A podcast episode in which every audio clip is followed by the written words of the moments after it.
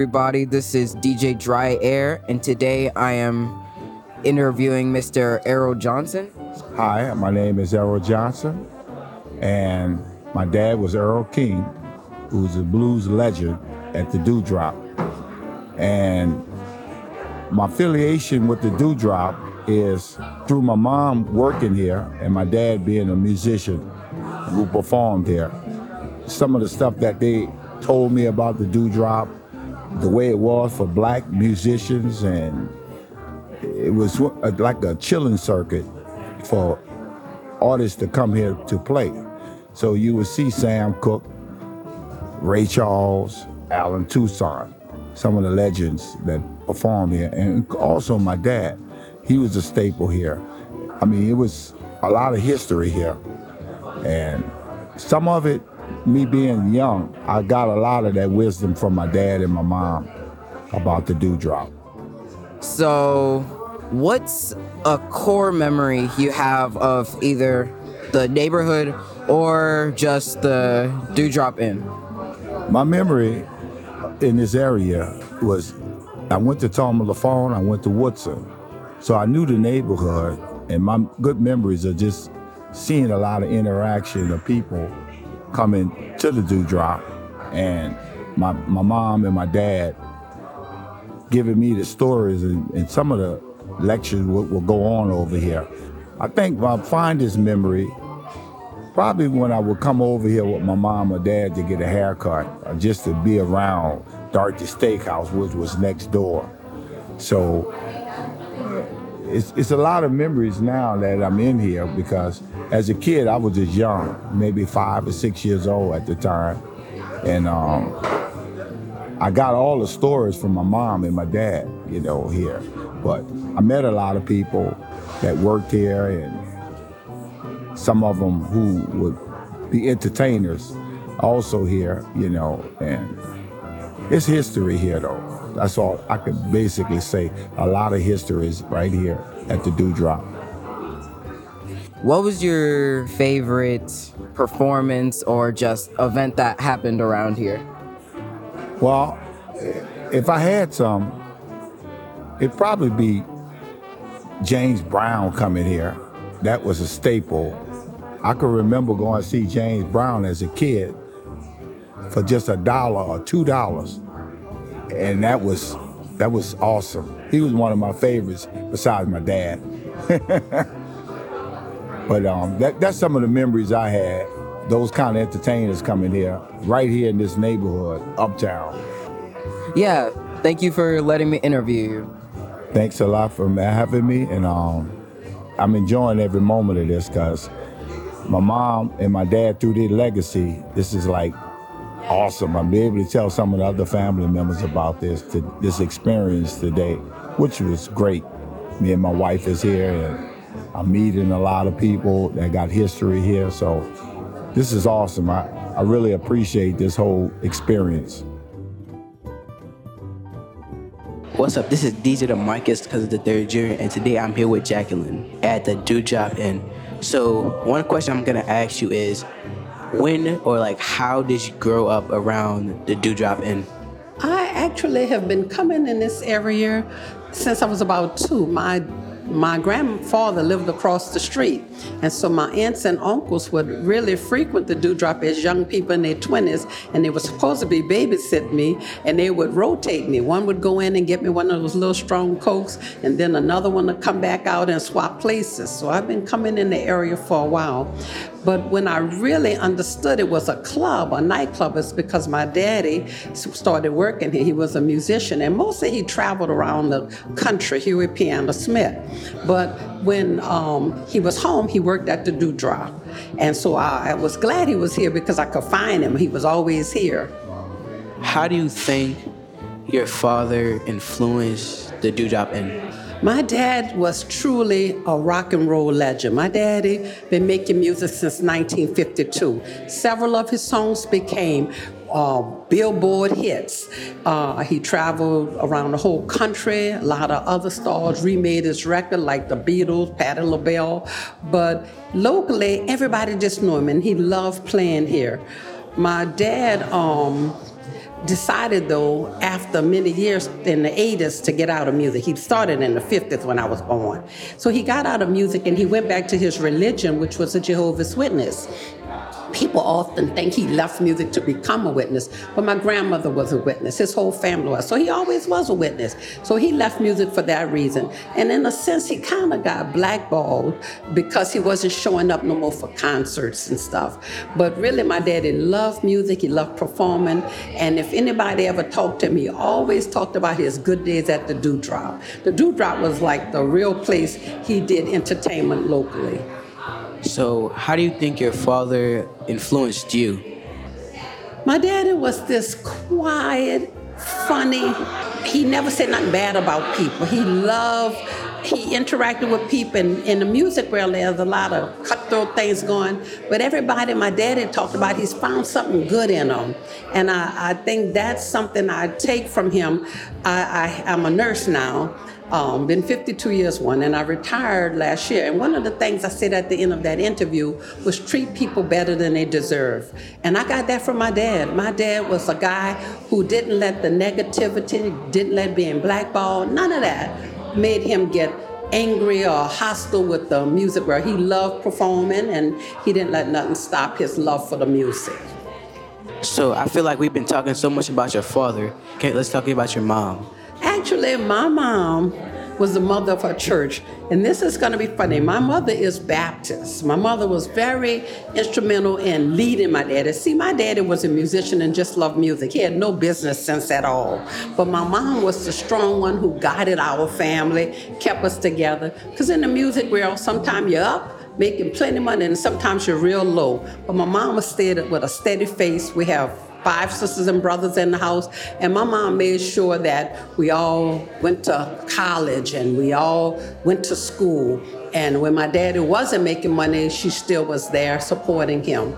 So she did that contribution. Now I am partial to my dad. You caught that right. I am his biggest fan, and even without music, he's always just been my hero. I just feel so much for him. And I think I'm extra partial at this time because he passed this year. He passed February the 13th. So I lost him this year. So I think about him even more than ever. That's why I wear this butterfly, by the way. This butterfly. When people asked him about leaving the music world, he said when he was in music, he was a caterpillar. But when he left it, he became a beautiful butterfly. So if you see me anywhere, you'll probably see a butterfly, either a ring or on my shirt or somewhere. Well, rest in peace, your father. So, the dewdrop. Let's get back on the dewdrop. Okay. And so, how do you think this place was when you were growing up in it? Daddy saw this as a big time place, and honestly, he was local and everybody knew him, so that made him very popular. But what made the place popular was that everybody who was anybody wanted to come to New Orleans and hear that New Orleans funky beat, they call it. So all the big stars came through here. I remember Jackie Wilson coming through here. So Daddy got a chance to play with people who were on the main stages in, the, in our country, playing in other cities. Little Richard, all these people came through. And the Dewdrop was a big deal because after a show, they would come here What's up? This is DJ Splash, and today I'm here with Miss Karen. Miss Karen, what is your experience with the Dewdrop Inn? My experience with the Dewdrop Inn is my dad used to live in room 202, and uh, I used to stay with him in the Dewdrop Inn. He would uh, cook food for me on a hot plate, and I just would have a good time with my dad watching the black and white television. We would watch football together, and uh, I just had an overall good experience living at the Dewdrop Inn, and I would eat red beans and rice from out the restaurant, and I could also hear the musicians playing upstairs in my room. And I used to hear the musician. I like Miss Irma Thomas was is one of my favorites. She's still around. How did the Dewdrop Inn impact the culture of New Orleans? It impacted the culture of New Orleans because it gave a lot of black artists a chance to perform and, and get recognition. A lot of them uh, received Grammy Awards and stuff like that. So it impacted New Orleans a lot uh, for as uh, with finances and you know helping black business. And also, my favorite restaurant was next door to the Dewdrop Inn called the Dorothy Steakhouse. I would get red beans and rice and ham hocks. You probably don't know about ham hocks. Hey guys, it's DJ KJ. And this is DJ Tam. And today we are here with Mr. Ernest and we're going to be interviewing him at the Dewdrop Inn. So the first question is Have you ever seen a performance here? Yes, I've seen from the. I was looking through the doors and I can see Huey. I remember seeing Huey Smith perform here and a few others, but I never seen a complete performance here. But I can see partial of the performance because I can see through the door. The house band was a guy called Guitar Ray. I used to see his performance, you know. Have you ever like snuck out to see a performance at all? Or is that just like you just look through the windows and stuff?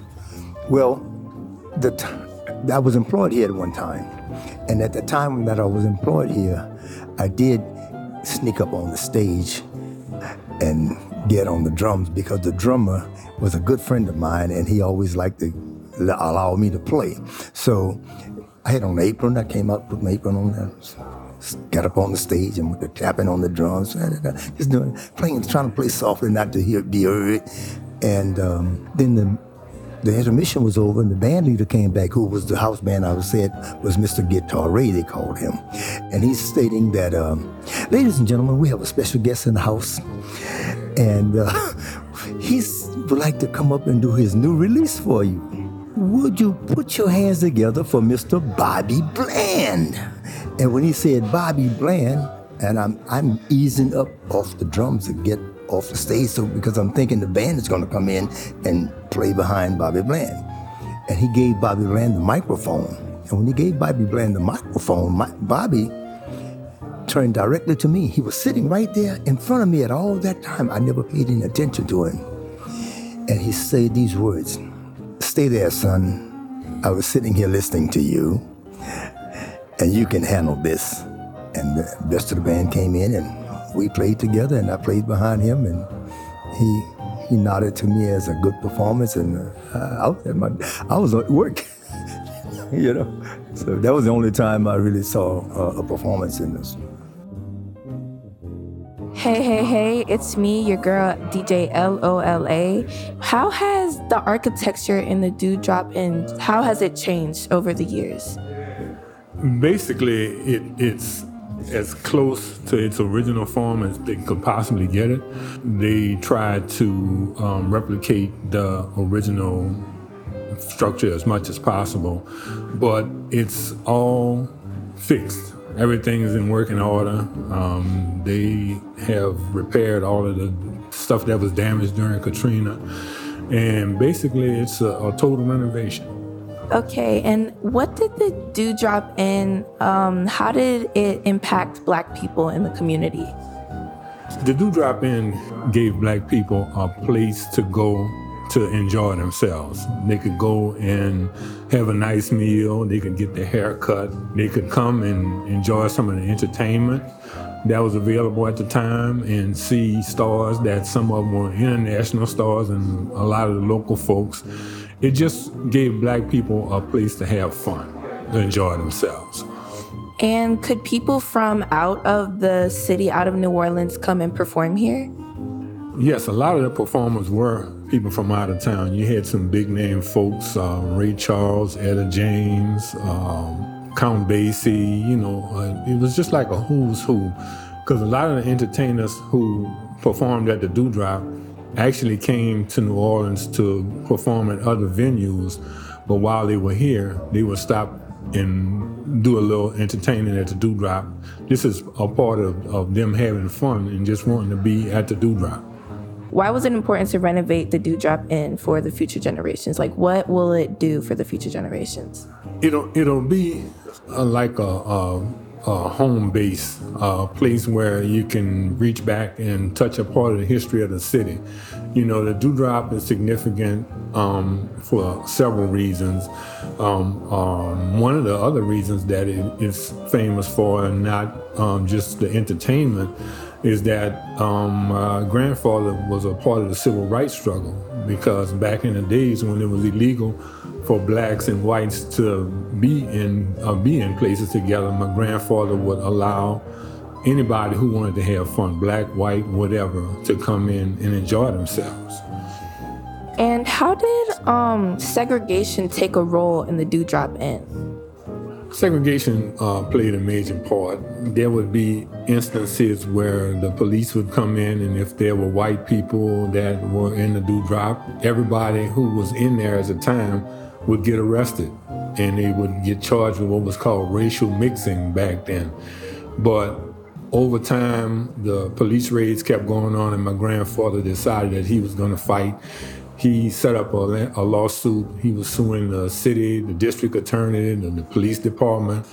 And his um, lawyers were A.P. Tureaud, who they named the street after, and Dutch Morial.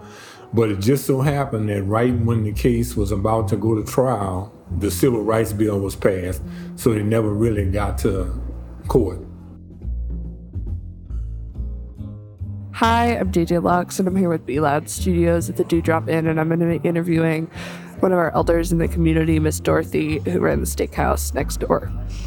So I'm going to start out by asking, what was it like in the neighborhood? Mm, okay, I go all the way back to 1956 in the neighborhood.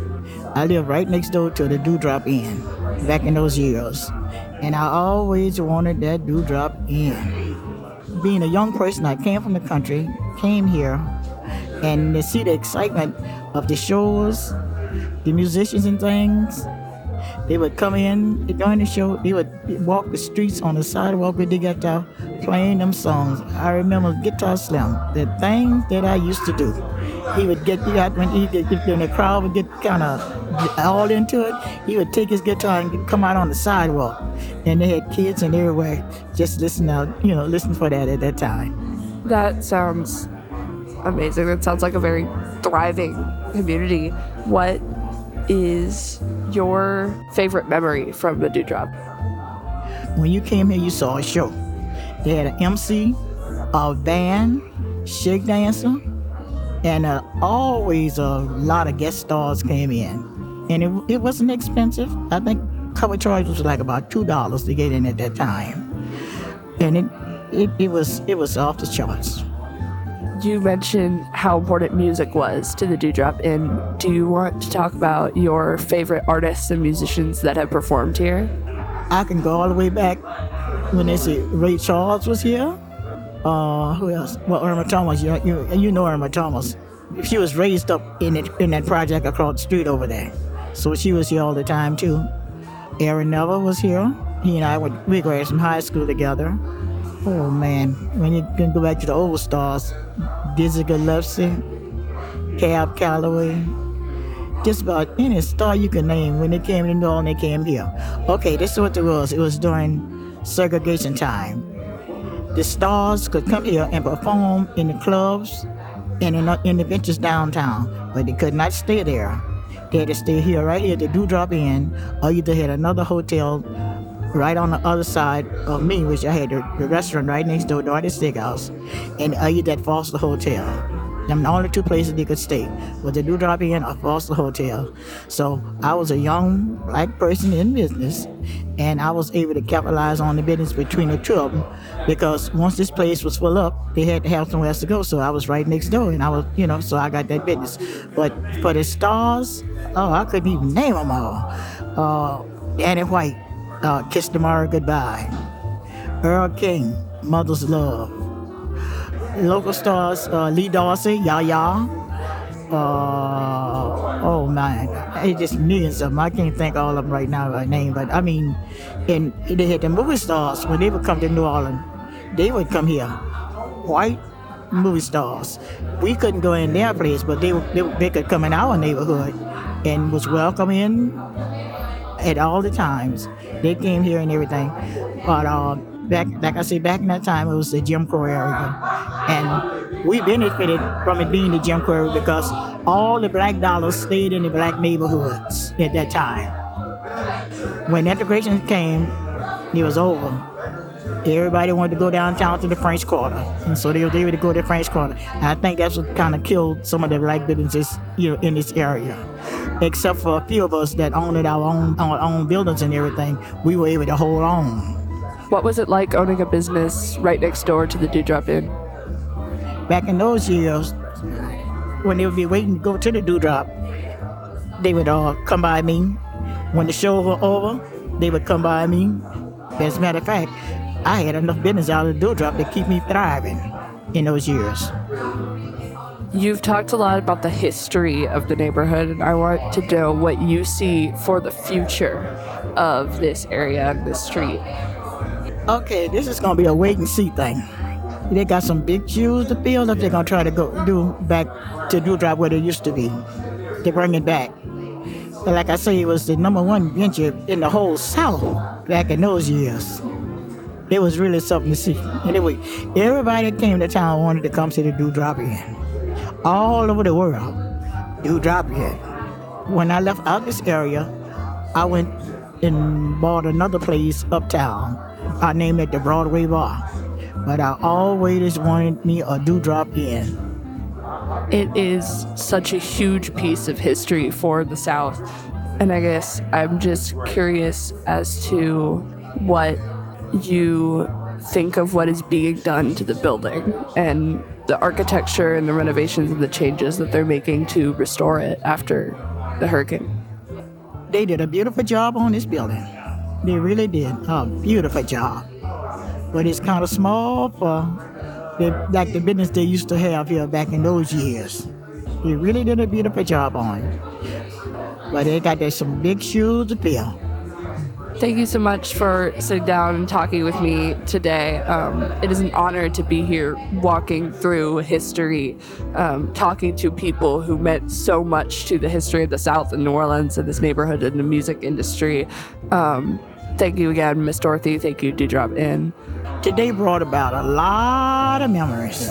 I mean, a lot of memories. I'm 84 years old, and you, you know, it almost makes tears come to your eyes when you think about the things that we went through in those years in order for a, a black business to survive. Like I say, this dewdrop was here when I came to New Orleans in 56. I don't know how long, but it stayed a flourishing, I mean a flourishing business. It was a flourishing business. It was really the place to be. We had good times. Me, I did all right uh, all the black businesses really did all right because all the black people really stuck together back in those days. It wasn't no backbiting and like that. You was in the same business with me. You had something I need. All you did was get on the phone and call me, and it was there. If I had something you needed, I could call you. That's how that's how black business operated back in those years. And to come in here and look at this place now and see how good it is beautiful. It is really beautiful. And best of luck to these New Orleans.